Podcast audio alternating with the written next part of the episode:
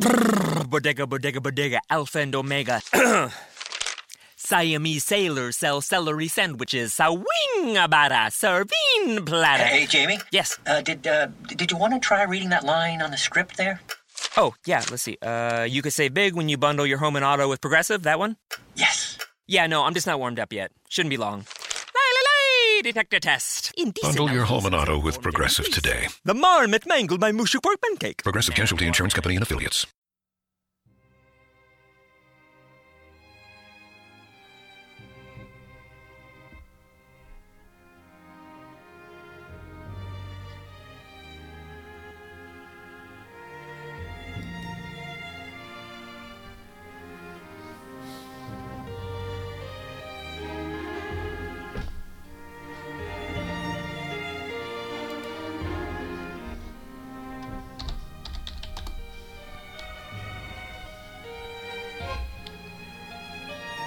Bueno, señores, señoras, bienvenidos, bienvenidas al espacio de Producciones Carballés dedicado a la cultura, a la literatura, más concretamente. Buenos días, buenas tardes, buenas noches, aunque ahora evidentemente en España son buenas noches, pues en México, por ejemplo, son buenas tardes. Y cuando quiera que me escuches, pues te estaré saludando como Dios manda. El día de hoy eh, voy a tener el honor y el gusto de interpretar en vivo un trozo de un capítulo del libro Nunca dejes de latir, de la escritora Marisol Zafra. A Marisol la conocí el año pasado por un amigo en común, el también escritor Lute Pérez. Marisol es una escritora cuyo trabajo, la verdad, me ha sorprendido gratamente. Y tengo una deuda pendiente con ella, además, porque precisamente cuando nos conocimos, me pidió que a ver si podía interpretar algún texto suyo. Y bueno, pues por motivos de, de, tiempo, pues no lo he podido hacer hasta hoy. Para quienes todavía no la conocéis, os puedo decir que es una mujer apasionada por la escritura desde que era niña. Comenzó a escribir un diario con ocho años de edad y lo ha continuado haciendo durante casi 40 años más. Ahí se encuentran las aventuras, las emociones, y los momentos que ha vivido desde entonces. Y es precisamente de ese diario de donde procede su primera novela, titulada Inocente Verano de Juventud, mezcla de ficción y realidad que tuvo tan buena acogida por parte del público. También debo deciros que de esta novela tengo entendido que está trabajando en la segunda parte, pero no quiero adelantar acontecimientos porque no viene bien adelantar eh, noticias acerca de, de, este tipo de cosas. Así que de momento solamente os diré que está trabajando en esa segunda parte de esta novela, Inocente Verano de Juventud. Son varios además los microrelatos publicados en, divers en diversidad literaria, y un hecho que habla por sí solo acerca de su personalidad y su calidad humana es la publicación de sus relatos en antologías para fundaciones sin ánimo de lucro, como la publicación de su cuento eh, Érase una vez la empatía, en la antología solidaria 39 saltos en el charco, cuyos beneficios han sido destinados íntegramente a la Fundación Pere Tarrés, que ayuda a los niños menos favorecidos. También colaboró en el excelente trabajo Femenino Plural para la Asociación Clara Campoamor y en Los Hilos de la Vida, en beneficio de la Asociación de Familiares de Alzheimer del Vendrell. Participa también con la Fundación Aladina, donando parte de las ganancias de su novela Inocente Verano de Juventud, destinadas a mejorar el día a día de los niños hospitalizados con cáncer. Pero además, Marisol no es únicamente escritora, También tiene el título de auxiliar de enfermería y está diplomada en el cuidado y manejo del paciente crítico en la unidad de cuidados intensivos por la Universidad de Granada. Actualmente trabaja junto a mi estimado Lute Pérez en dos programas de radio, Mañanas Literarias y Tardes Literarias. Podéis escucharla en Mañanas Literarias dentro del programa Mitomanía conducido por el gran Nacho Balbuena, que se transmite por Radio Álamo en el dial 106.8 de Madrid, los jueves a las 12 del mediodía, y en tardes literarias los martes, también en Radio Álamo a las 5 de la tarde y los domingos en radiosapiens.es a las 7 de la tarde. Bien, el, como dije al principio, el relato que, que, voy a interpretar es de un capítulo del libro Nunca dejes de latir, que para el que quiera adquirirlo puede dirigirse a Amazon o a Ediciones L, perdón, L Ediciones, eh, pues para conseguir el, el, libro. Además, os comento que hace muy poquito ha publicado una última novela que se titula La Ventana. Gira en torno a, todo esto que, venimos pasando desde hace un año. Eh, el distanciamiento familiar a raíz de la pandemia, eh, en fin, es, una, es, una, novela bastante interesante. Si también queréis adquirirla, pues también vais a Amazon o a L Ediciones. Aún así, en, el, en la descripción del vídeo vais a tener los enlaces correspondientes. Si queréis la novela dedicada, eh, Marisol, poneros en contacto con Marisol a través de Instagram o a través de Facebook y ella muy amablemente os dedicará la novela. Bueno, y hechas las presentaciones de rigor, vamos a esperar unos segunditos y vamos a comenzar ya con eh, el relato de este capítulo que se llama Agarrándome a la vida.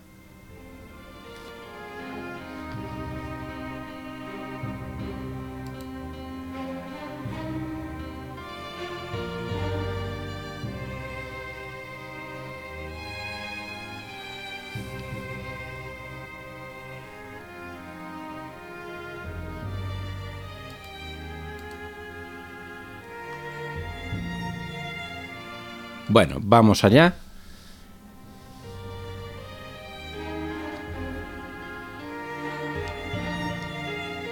Una semana después, volví a entrar a quirófano.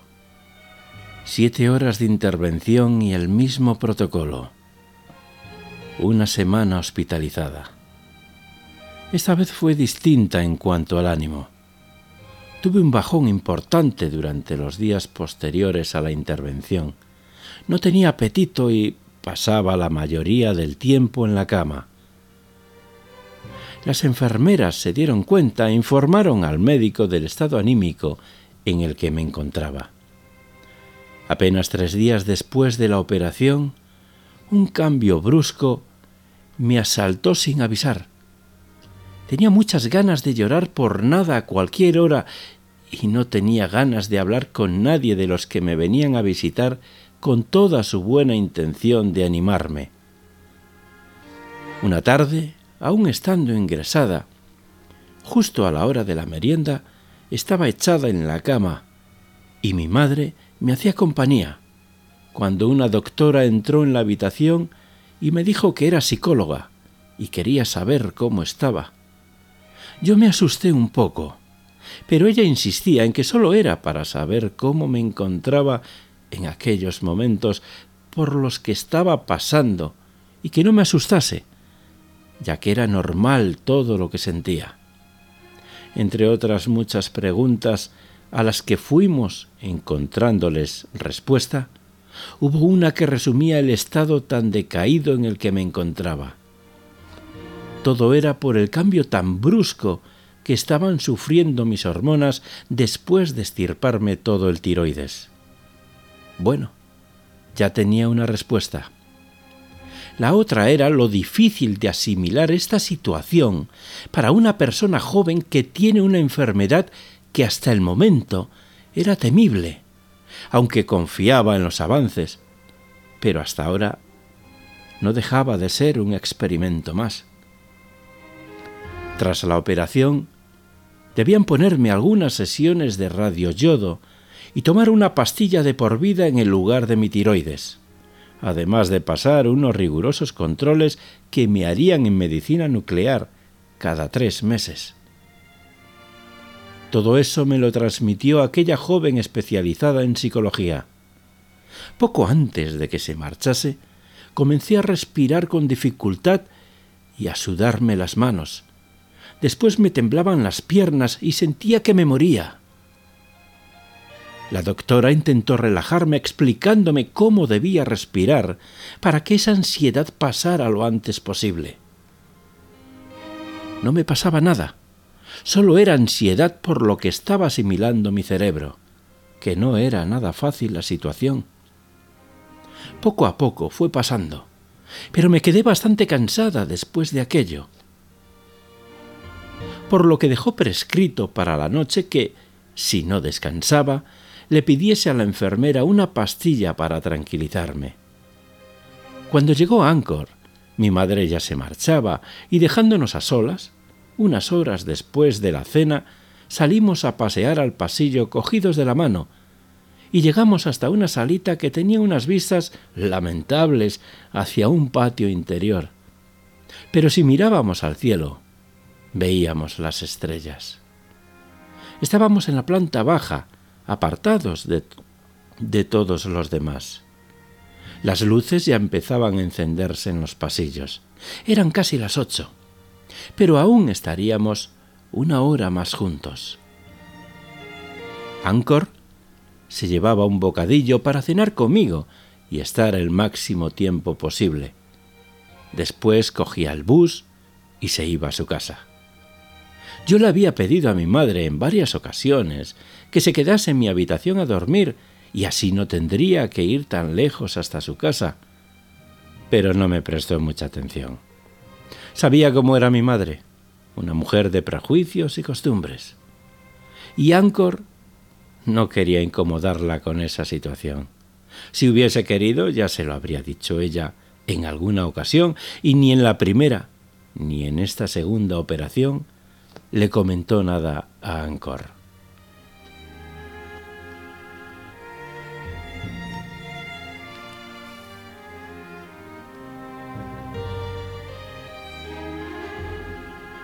Días difíciles los que se avecinaban. Nuria estaba decaída y cansada casi todo el tiempo. La apatía y la tristeza fueron sus compañeras durante los siguientes meses. Una vez que le dieron de alta, comenzó la verdadera cara de la realidad. La radiación era necesaria para evitar llegar a los demás órganos, y no hacer una metástasis era el principal objetivo de los endocrinos, que llegaron a involucrarse, y mucho, en el caso. Bien porque era una persona joven, o por el tema de la investigación sobre este tipo de cáncer en concreto, Nuria andaba de prueba en prueba como una cobaya.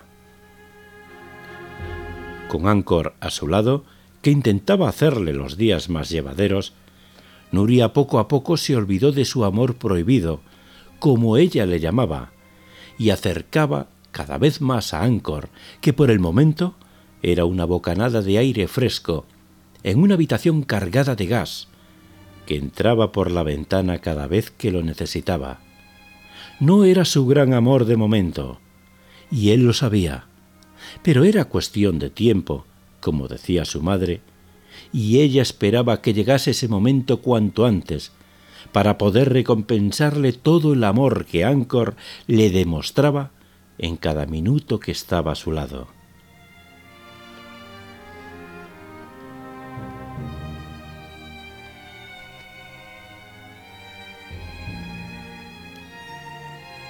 Una vez dada de alta en el hospital, fui citada para ese primer fin de semana y los siguientes cuatro más en principio, si todo iba bien. Entraba en el hospital alrededor de las nueve de la mañana con mi madre, a la que no demostraba el miedo que sentía a lo desconocido, ya que no quería inquietarla. Me despedí. Hasta el domingo no saldría. Pero había horario de visitas, según me habían dicho, tanto esa tarde como el sábado. El auxiliar me acompañó a una sala donde me podrían la medicación y en pocos minutos entraría en mi cuerpo. Era tan fuerte que arrasaría con todo lo bueno y lo malo que pudiese haber dentro de mi cuerpo, y ya que unos médicos confiaban en que era bueno para mi enfermedad, en sus manos me puse, estirada en una estrecha camilla de una habitación fría y estéril.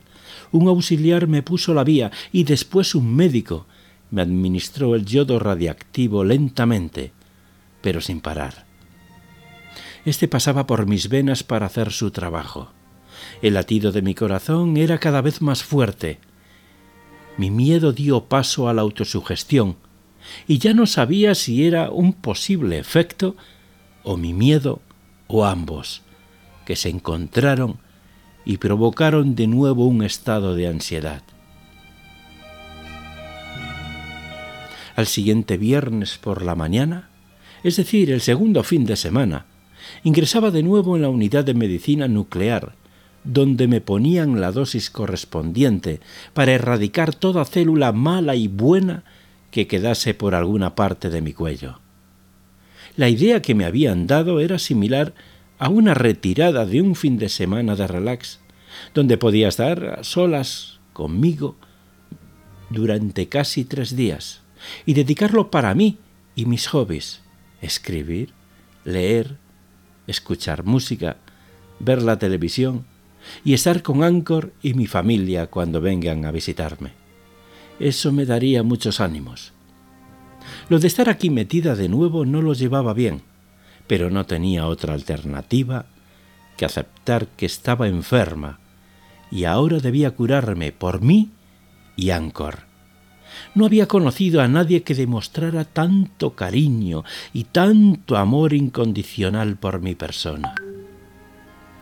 Nunca hubiese imaginado que yo pudiese ser tan importante para alguien. Eso fue lo que me hizo luchar por la vida en aquellos días, los posteriores y los siguientes. Aquello no había hecho más que empezar.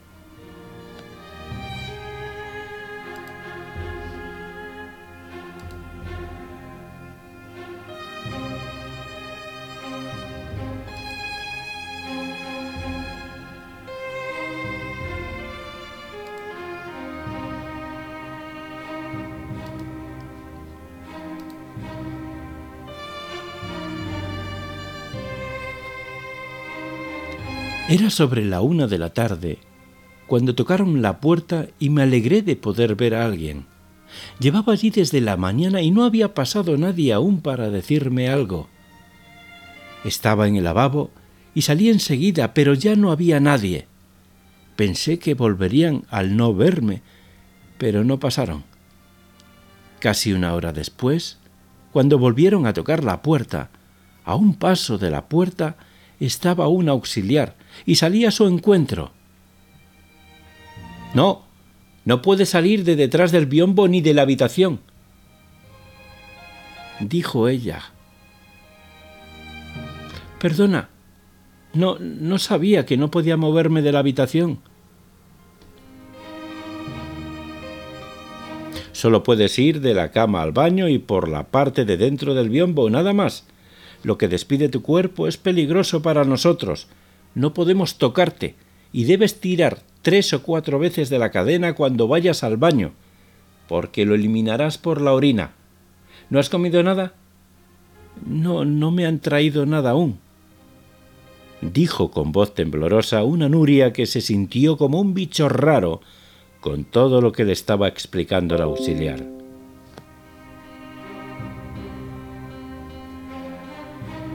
¿Cómo que no? Si la tienes ahí, en el suelo, cerca del biombo. Ah, no lo había visto. Disculpa. cuando han venido estaba en el baño y no lo he visto. Dijo Nuria, sintiéndose como algo despreciable. No era nada agradable que te dejen la comida en el suelo. Me hacía sentir como un experimento, que probablemente es lo que era, dado el trato que tenían hacia mí las... Puro desconocimiento es lo que parecía. Bueno, pues eh, vendré después otra vez, dijo la auxiliar, algo desganada por las horas de trabajo que llevaba a sus espaldas. Esperaba la hora de las visitas con ansia. Estaba algo agobiada de tener una habitación bastante grande y para mí sola y no poder pasear por ella tan solo un par de pasos alrededor de la cama. Desde mi ventana veía a las familias cómo iban llegando a la salita donde todos los enfermos se reunían con sus familiares. Yo no podía salir. Pero me dijeron que por una ventana podría ver y hablar un poco con alguien. ¿Cuál fue mi sorpresa cuando llegaron a la ventana y no podía abrirla? Solo podíamos a través del cristal. Así que solo podía verles e intentar que no me viesen agobiada. Pero al final no pude contenerme y lloré desconsoladamente como una niña, y es que no me encontraba en mi mejor momento. Ancor intentó animarme, los demás se fueron llorando de verme allí metida y triste y sin poder hacer nada por mí.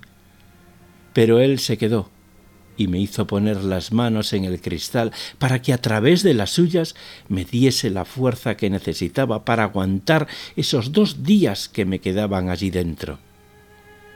Me dijo que haríamos lo mismo que habíamos hecho cuando él estuvo en el hospital. Nos escribiríamos una carta cada día y así la leería cuando me sintiese sola y triste. Así pasaron los tres días allí encerrada, y por fin salí el domingo a mediodía.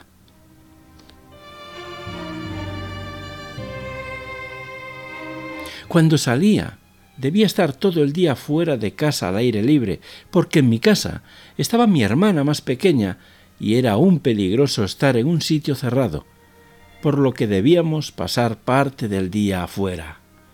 Solo venía Áncora a recogerme. Le miré y no pude contener las lágrimas. Me emocioné de verle. Lo había pasado tan mal y sola que me alegré muchísimo de verle.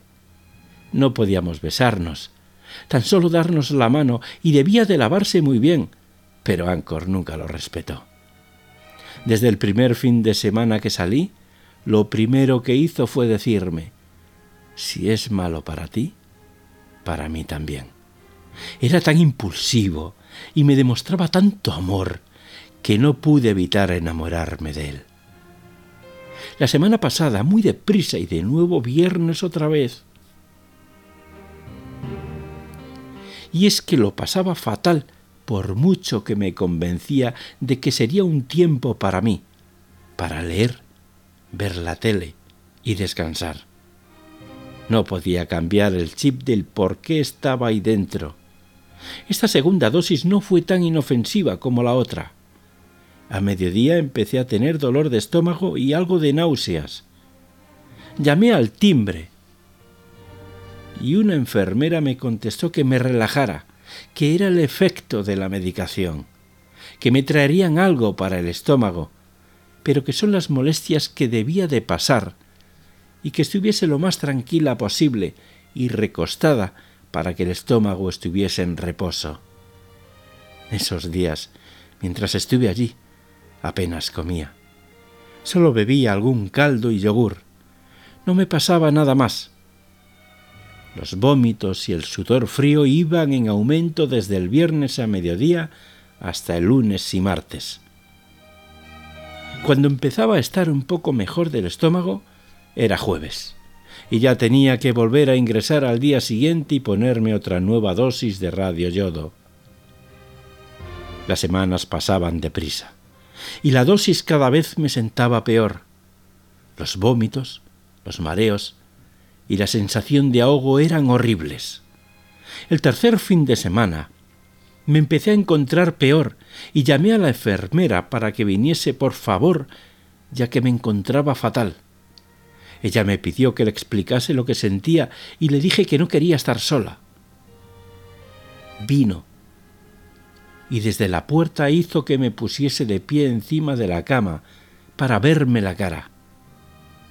Le dije que tenía mucho malestar en la boca del estómago y que no podía levantarme, pero ella no podía entrar, que era por la medicación, que no me pasaría nada y estuviese tranquila, que intentara dormir y descansar un rato. Y si no se me pasaba, vendría más tarde cuando trajese la cena y a tomarme la tensión. Como no podía hacerle entender que la necesitaba en aquellos momentos, no a la hora de la cena. Que quizás me estaba pasando otra cosa y cuando viniese ya sería tarde, pero no conseguí que viniera. Ella quizás sabía lo que me pasaba, pero yo me encontraba mal y además me sentía sola y me daba tanta pena esa situación no llegaba a entender por qué no podían estar con los pacientes cuando lo necesitaban. Se suponía que si ponían este tipo de radioactividad era porque habría unos sistemas de protección y seguridad para los profesionales que nos atendían, ¿no? Porque el calor humano no lo puede suplir ninguna máquina.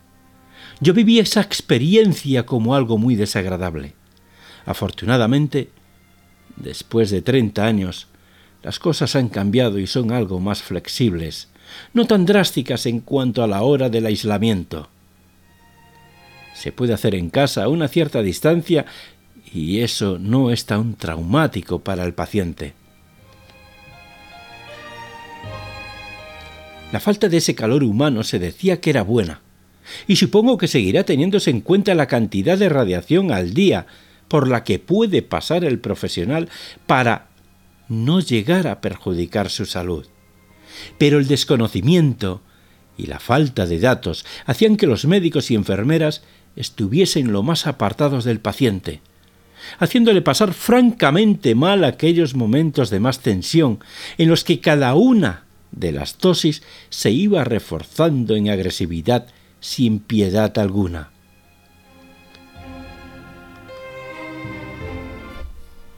Las horas de las visitas cada vez eran peores para mí, ya que mis fuerzas, cada semana, iban mermando, y el fingir un estado que cada vez era más difícil de aparentar para no preocuparles, no me compensaba.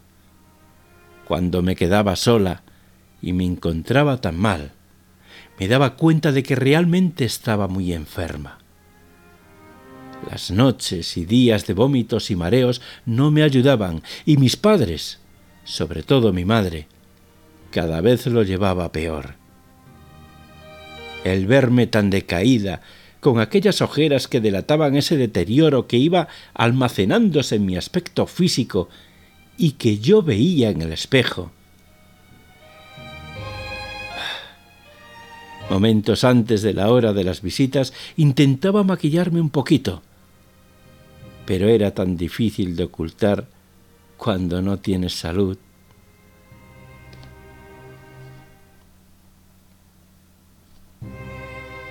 Cada vez duraban menos las visitas de mis padres en aquella ventana que nos separaba, y que lo único que les provocaba era irse con tristeza de ver a su hija cada día más apagada. El único que permanecía allí con fuerza era Ancor, el hombre que llegaría a conquistar mi corazón a fuerza de estar a mi lado durante aquellos fines de semana de síntomas horribles para mí.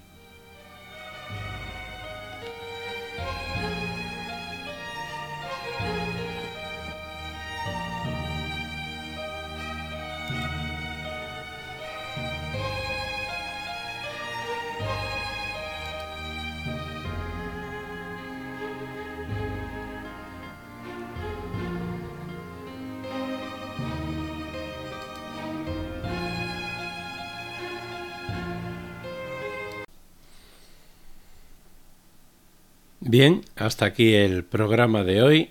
Espero que os haya gustado el, pequeño texto que he interpretado de, del libro Nunca dejes de latir de Marisol Zafra. Y no olvidéis que podéis eh, conseguir el libro a través de L Ediciones y también a través de Amazon. Si lo queréis dedicado, pues como os decía al principio, eh, poneros en contacto con Marisol Zafra a través de Instagram o a través de su página de Facebook y ella encantada os dedicará el libro. Eh, por mi parte, nada más. Recordaros que visitéis nuestra página produccionescarvalles.com. También podéis seguir mi página en Facebook. Y también recordaros que tenemos un grupo, el grupo Luis Carballés.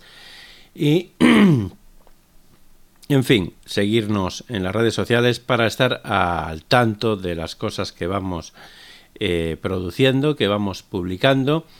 También tenemos un canal de YouTube por si queréis echarle un vistazo. Producciones Carvalles, así lo podéis buscar y así lo podréis encontrar. Que no se me olvide también que deciros, como vengo diciendo, que si eres escritor y quieres que narre un texto de tu libro en directo en Facebook, ponte en contacto con nosotros a través de dos correos, eh, a través de contacto arroba produccionescarvalles.com o también a través del correo división creativa arroba eh, produccionescarvalles.com el cual te atenderá mi directora creativa María Fernández. Un fuerte abrazo para todos, gracias por escucharme, hasta el próximo programa. En Target, la salud de todos es nuestra máxima prioridad. Por eso requerimos que todos usen mascarilla o alguna otra cubierta en el rostro, además de dar mascarillas y guantes para proteger a nuestro equipo. Todos los días limpiamos las tiendas a profundidad, también los carritos y canastas después de cada uso. Recuerda que cuentas con nuestros servicios de compra fácil, sin contacto, como Drive Up y entrega el mismo día. Creemos en estar siempre cuidándote. Siempre lo haremos. Conoce más en target.com diagonal a Bullseye View. Streaming only on Peacock. John Wayne Gacy killed 32. Straight from the killer's mouth. They want you to believe that I alone committed these murders. The new gripping six part documentary series, John Wayne Gacy, Devil in Disguise. All episodes streaming now, only on Peacock.